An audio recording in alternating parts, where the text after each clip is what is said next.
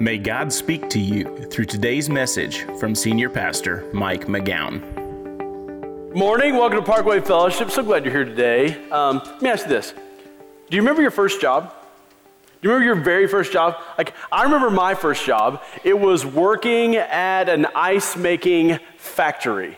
Okay, You're like you know those um, giant freezers that are in every gas station that have those bags of ice in it? Well, my dad owned the company that made all of that ice. And so my first summer job was when I was eight years old, bagging and delivering ice. Like that's what I did. Now my dad, like he treated it as like a real job. Like I had a time card, there was a time clock. Like my dad even created a bonus structure uh, for me so that if I got a bonus if I went on like a really long delivery or like a really large delivery. And now Truth is, I think he created a bonus structure because he knew that probably at some point in the summer, like I would get discouraged and I would quit because my dad told me that he would pay me what he said was the going market rate for eight year olds at the time.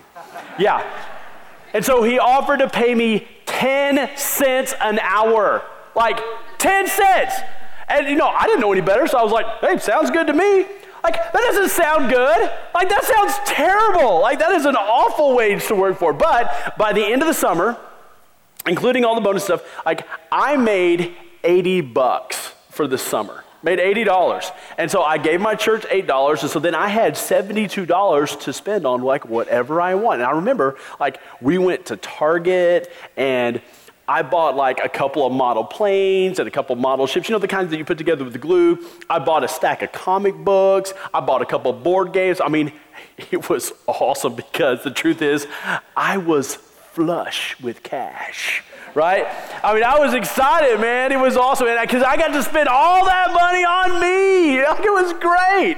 Now, look. Like there's and there's nothing wrong with that. Not, not it's not that's not altogether bad. I mean, look, part of the reason why we work is so that we can spend money on ourselves. But the truth is, most of us don't think about work like God thinks about work. We think about work the way that I thought about it. That the goal of work is to get the money that I need so uh, that I can buy the things that I want. But the problem is, if that's where it ends, then, the, then if all I do is buy the things that I want, then at the end, I will still be wanting. Let, let me say it another way. And this is, this is your first fill in the morning, so you need to write this down. If I work enough to earn enough to buy enough, in the end, it won't be enough. Uh, seriously, if I work enough to earn enough to buy enough, in the end, it won't be enough. Now, here's the thing.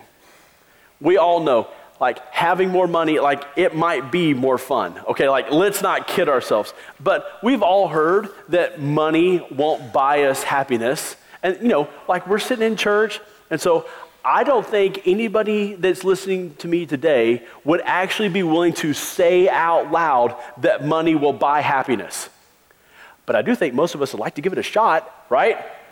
Like we like to give it a try. But the other thing is, is that if an outside person were to just come and look at the way we spend money, they very well might come to the conclusion that because of our spending habits, that we do think having more money and having more stuff really does buy happiness. But the, the, the point of is, is that God does not think about our work in terms of more purchasing power. God thinks about our work in a totally different way. And so our perspective on work is not really unique to us. The, you know, the way that we currently think about work um, is the way that people have thought about work literally for a long, long, long, long time. In fact, in the first century, the Apostle Paul writes to the Christians who are at the church at Ephesus to help them make a course correction in how they think about work. And he does that by sharing with them what God really thinks about work, about what God says is the true purpose for work. Now, I want to do something a little bit different today. Normally, what we do is we have some action points and there's some supporting verses, and we walk through it like that. But today, what I want us to do is I want us to walk through our, our key verse for today entirely, and then at the end, come and draw out some action points. So let's do that. Let's begin with what Paul says in Ephesians chapter 4. It's our key verse for the day. He says this in Ephesians 4:28, he says, he who has been stealing must steal no longer. So, look, there were clearly some people in the church of Ephesus who were stealing. Okay? Now, in the first century, there was no such thing as unemployment. Okay? There was no such thing as a welfare system.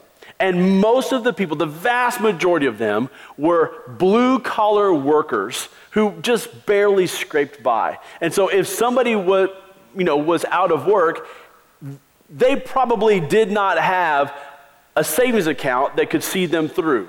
And so what most of them would, would happen, most of the time what would happen is they would end up stealing in order to feed their family.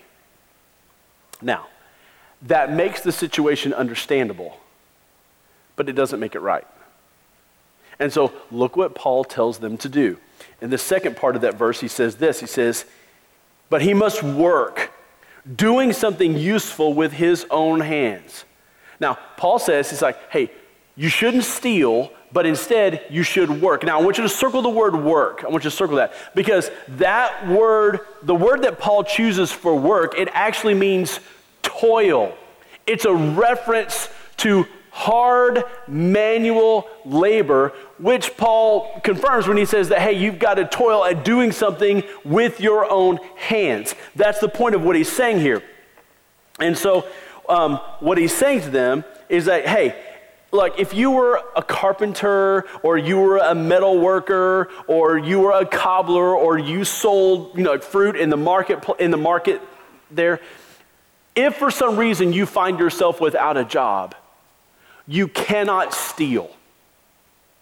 But instead, you need to be willing to go and do hard manual labor in order to provide for your family. Now, from that, we realized that there was probably hard manual labor jobs to be had if people wanted them. And you know, if we pause and we think about it, it really does make a lot of sense because there were probably always jobs where, they, where people could carry stone from a quarry back to the city so they could build walls or like replace or you know repair homes. There were always jobs where people could help harvest crops because like they didn't have heavy farm equipment like everything was done by hand. There were always jobs where people could clean and care for livestock. I mean if you're familiar with the story of the prodigal son even he was able to get a job feeding pigs as a last resort. Okay the point is there were always hard manual labor jobs available the problem is people just didn't want to do them which is why slave labor was so commonplace in that era. So, what does that mean for us today? it means this is that if you're a Christian and you can work, then you should work. Even if it's a hard manual labor job that's temporary, okay? Don't go and sit on the couch and live off the government.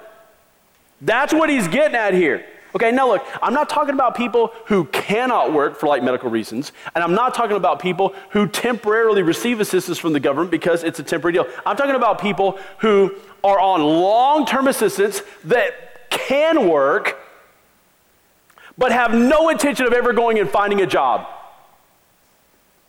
Paul says, and God says, that that's stealing. Like, you're stealing, those people are stealing resources uh, taxes that other taxpayers have worked hard to earn so that they can pay, and it's stealing resources from uh, that could actually help people who have genuine need. Let me brag on my dad for just a second. Um,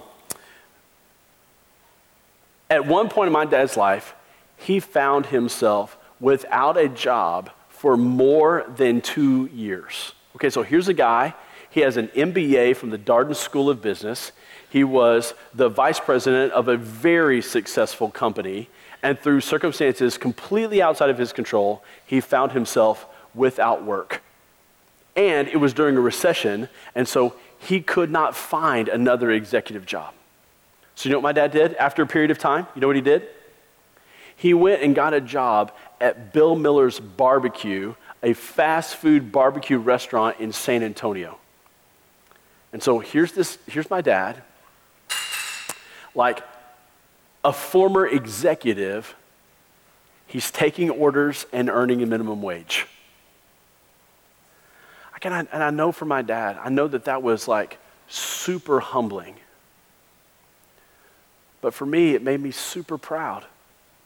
Because here's my dad.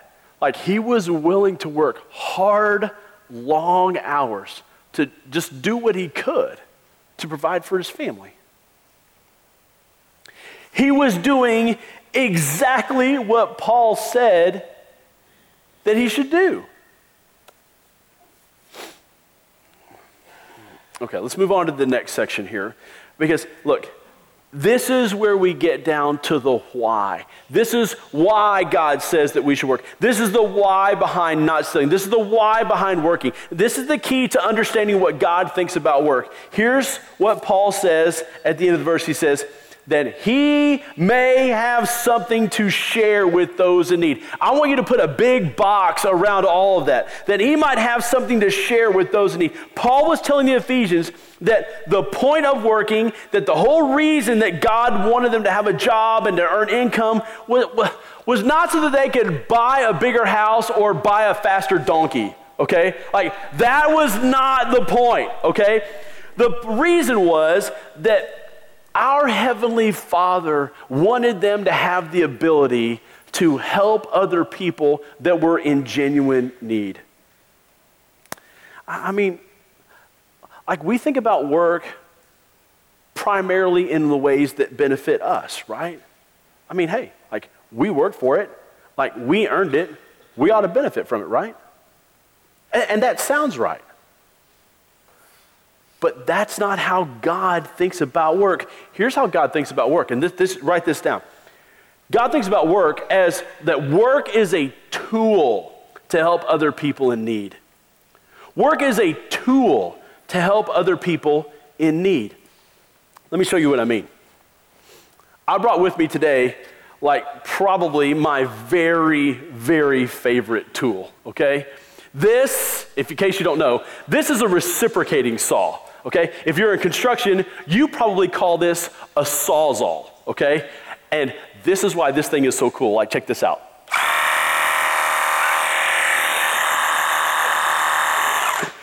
Like, how cool is that, right? Okay, now for me, like, that was personally very fun. Probably for you, maybe a little frightening. But the point is, is that this is an incredible tool, and I, I, I, love this tool. And here's the thing when we view our work as a tool, then we understand that our job is not just a means to provide for our family. Okay, look, it is. Our, job, our work is a means to provide for our family. But if that's where we stop, then we miss out on how God really thinks about our work. Because what God says, our work is not just a means to provide for our family, our work is also a tool that God wants to use to help other people in need. Okay, look, that's why whenever you give to help a, a, charity or you give to help someone in need, that, that's why you feel so good in that moment because it's in that moment that you are fulfilling God's purpose for work, and that's why it makes you feel so great. But unfortunately, we only do that occasionally. And the reason why I brought this tool with me today is not only just because it's my favorite tool, but this was the tool that I used after Hurricane Ike to help my neighbors cut up all the branches and all the stuff that fell down during that hurricane. This is also the tool that I wish I had had when we went down to the coast to help other people clean up. Like that was a ton of work. And so, although I primarily use this tool for, to benefit me, from time to time, God also uses this tool to benefit others. In the very same way, God wants to use your work, yes, to provide for you and your family, but God also wants to use it as a tool to help other people in their time of need. And if we would allow God to reframe and reshape our thinking about work the way that He thinks about work, then that would change our way of behaving. And it changes our, when we change our way of behaving, that is how God changes us from the inside out. See how that works? So, what are the practical implications of this? Here we go. There's two things I want to highlight for us this morning. Number one is this is that I will help the most vulnerable people in my church. Now, in Paul's day, the church helped people who were the most vulnerable. Now, look, undoubtedly the church helped people that were vulnerable out in the community. That, that absolutely did happen. But in this verse, Paul limits the context to talking about just the people that were inside the church at Ephesus. So I was thinking about who are the most vulnerable people in our day, in our time? And who, what, what does that look like in our context? Well, the most vulnerable people in our day are the elderly who are on a fixed income, single parents who are stretched way too thin financially and with their time, and widows who are perhaps on their own for the very first time in a long time. Now, look, I'm not saying that there's not other people who have need. There are. But there's generally social programs to help those people. There are no social programs to help single parents. There are no social programs to help the elderly. There are no social programs to help widows. And so, and think about this. I, have talked to some people right here in our own church who fall into these categories, and they've told me that some one of their biggest needs, honestly, is just in light home repair. I mean, like if there's a running toilet, like they know how to fix that. Or there's like light sheetrock repair that needs to be made. Or there's a disposal that doesn't work any longer. Or um, there's rotten boards that need to be replaced, or there's yard work. I mean, it doesn't matter. There's stuff that simply they don't know how to fix, or they don't have the time to fix, or they don't have the resources to fix, or they don't know who to call to fix it that won't rip them off. And so here's what we're going to do. It's time that here at Parkway Fellowship that we take the time to help the people that are already in our church that need the help the most. And so we are going to begin a new initiative, uh, a new ministry team that will help these people. Now, look, we, we have other plans that are in process that are going to help people outside of our church. But we're going to start with the people in our church that have the most need. And so, in order to make that successful, we have to identify those who need help as well as to identify those who can help. So when we get to the end of today, I'm going to give you a chance that if you are in one of these categories where you need help right now, or you are in a situation where you might need help, like at some point in time in the near future, I'm going to give you a chance to sign up. And if you're a person that has the ability to help people or wants to learn how to do that, and you can help knock out some things on a honeydew list, then we'll give you an opportunity to sign up as well. And if you own a business that offers some kind of a service that might help somebody in need, like AC repair or car repair or plumbing or electrical or carpentry, you know, whatever, then we'll give you an opportunity to sign up and help be a part of that as well. Um, because here's the thing can you imagine? Can you imagine just for a moment how meaningful it would be to a single mom if a group of people from her church showed up at her house and knocked out some of these things that have that she just simply cannot do, doesn't know how to do, doesn't have the time to do, doesn't have the resources to do. Can you imagine how meaningful it would be to know that there were people at her church that loved her enough, that cared about her need enough, that were willing to give up some time and give up some resources to help alleviate that kind of stress and that kind of pressure. And can you imagine how meaningful it would be if there were some men in the church that came up and said, and like took her seven or eight year old son and said, Hey, let me show you how to fix this. Let me teach you how to do this. Let me show you how to use this tool. I mean, because where else is that young man going to learn how to do that? Who else is going to show him? Who else is going to be that voice in that kid's life that's going to show him how to become that kind of a person? How is that ever going to happen? I'm telling you, it could be so incredibly meaningful in that moment to that family. Now, look, here's the thing. Let me be honest. We're, we're at the very beginning stages of starting like this ministry team. So, look, it's not like it's going to be in full force, you know, by Monday. But what we're what we are doing is that although we might address some immediate, some emergency needs right away, you know, we're trying to get everybody together and get everything together so that we can roll this thing out in full force in January. And so, if enough people sign up, which we I think there probably will happen, um, we're asking people. We're planning right now to ask people for a commitment to three Saturdays a year. Three a year to help the people in our church that need help the most. And if you don't know how to do stuff, that's fine. Then we will provide training and we'll help you. You just got to be willing. And so if you be willing to do that, then I'm going to give you an opportunity to choose to sign up to be a part of that when we get to the end of today. Now, there's a second key implication, and that is this. Number two, I need to make a plan to be a percentage giver. I need to make a plan to be a percentage giver because, look, how are we going to pay for all this? Right?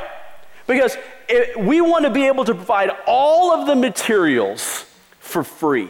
Like, we don't want to have them to have to pay for any of that. We want to provide for all that stuff for free. And we want to help with some other ongoing expenses like yard work or oil changes or just those things that keep our singles and our elderly and the widows behind the eight ball financially. And they just, they just don't ever feel like they can ever get ahead. Like, we would like to begin to address some of those things for them. And the only way that's going to happen is if God's people decide that they are going to view their work and their income from their work as a tool to be used by God to help people in need and not just merely consume it all themselves all of the time. And that only happens if I plan to give a percentage of my income to God. Look, and, and look, and at this stage, it doesn't matter what the percentage is. You just have to designate a percentage. Now, near as we can figure, about 30% of the people at our church designate a percentage of their income to give to God. 30% of our church does that. But can you imagine how many more people we could help if everybody designated at least some percentage of their income to God? I mean, can you imagine? I mean, we're going to start with these three, but like that's the starting point. It's not the ending point. We like we would love to expand this to so many more people. So can you imagine how many more people we can include and help if everybody designated a percentage of their income to give to God? I mean, like that, that could be incredible. Now, look, I grew up in church. So I grew up going to church, and I was taught from a really young age that, like, I need to give God 10% of my income. And I, and I do. And I've done that ever since I was a little kid. Um, and Amy and I, like, we prayed, we actually, we feel like God has asked us to give him more than 10% of our income, which we do happily.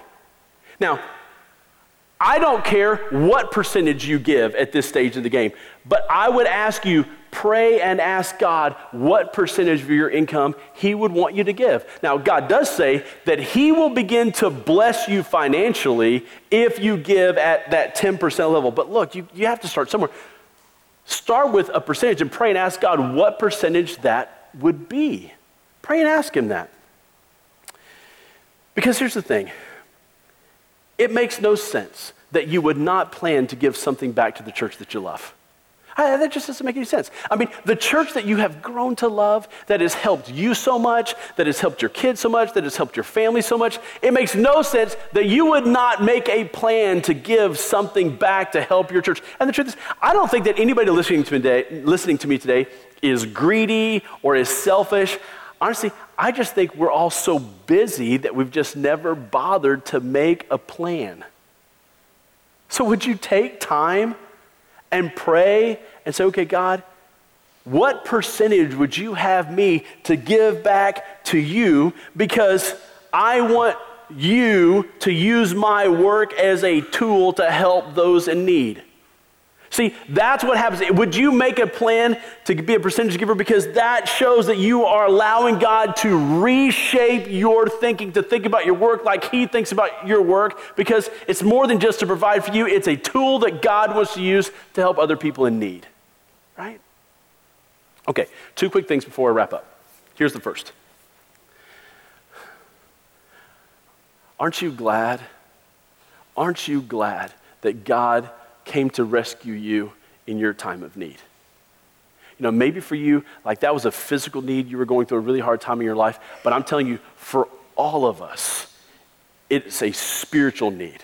Because all of us were separated from God by our sins. We could not have a relationship with Him on this earth. We could not go to heaven when we die because our sins separate us from God. And aren't you glad that God didn't say to you, like, hey, well, you know what? I hope that you figure it out like, I hope there's a way that you can get all that sorted out. I hope you can find a way to make your own way and have all of your sins forgiven. Because, look, here's the deal your sins are not forgiven by doing good works. Your good works don't cancel out your bad works. That's not how it works. Sins have to be forgiven. And aren't you glad that God did not say, Well, I hope you can find somebody to forgive you your sins?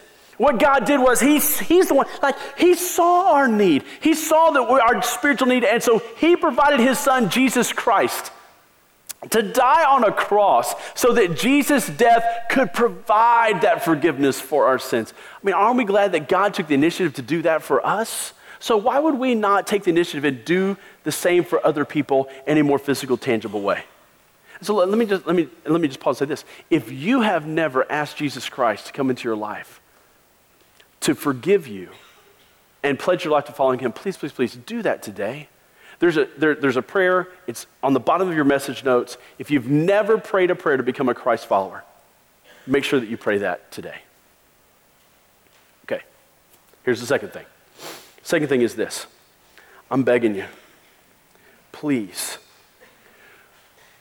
reframe your thinking to think about work the way that God thinks about work.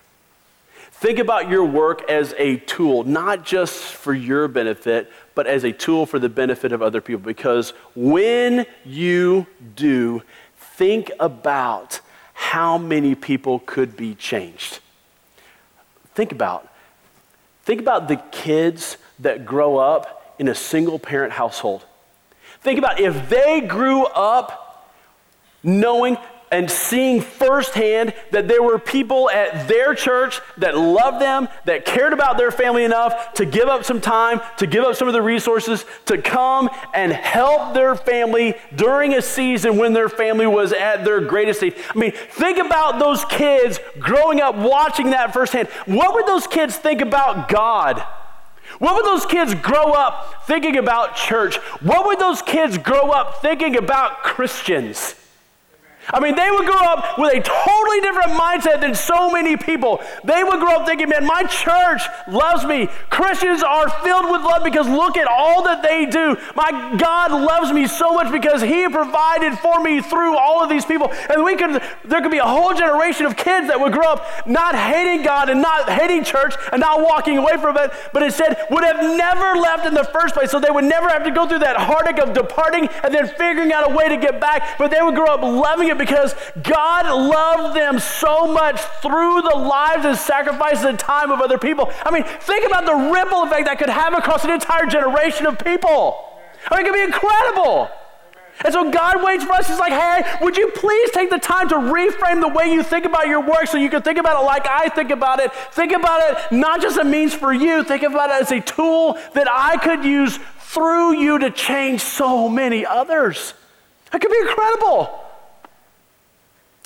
if we would allow God to do it through us. So, would you? Would you? Would you join me in allowing God to do that? Amen. Let's all pray. Bow your heads. Father, I. Father, I want to say thank you that you don't think about our work just in terms of more purchasing power. Lord, you think about our work in terms of more helping power. And that you well, you would change the way we think to the way that you think, and that we would view our work the way that you view it.